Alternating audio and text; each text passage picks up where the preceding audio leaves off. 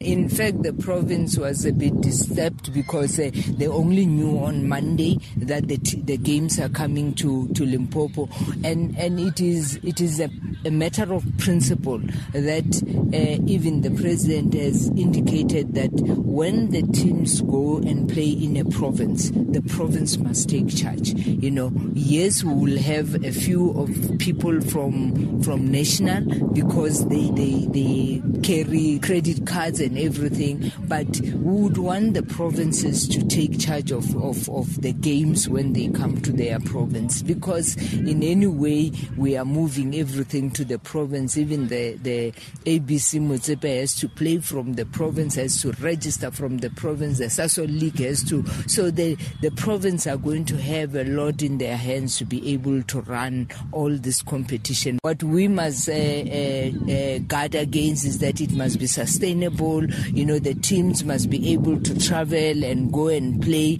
Uh, that is why we are putting everything together where we can cut the cost and make sure that the team don't travel that far. We'll be able to do that. But the the bigger picture is to have 12 teams playing in one province so that it can be advertised properly and all the supporters. We're still a bit short with the supporters. It's not the support that we want. We want to see a lot of supporters uh, coming to watch this game because we want them to happen in the community, in the stadium where people can actually walk to the stadium.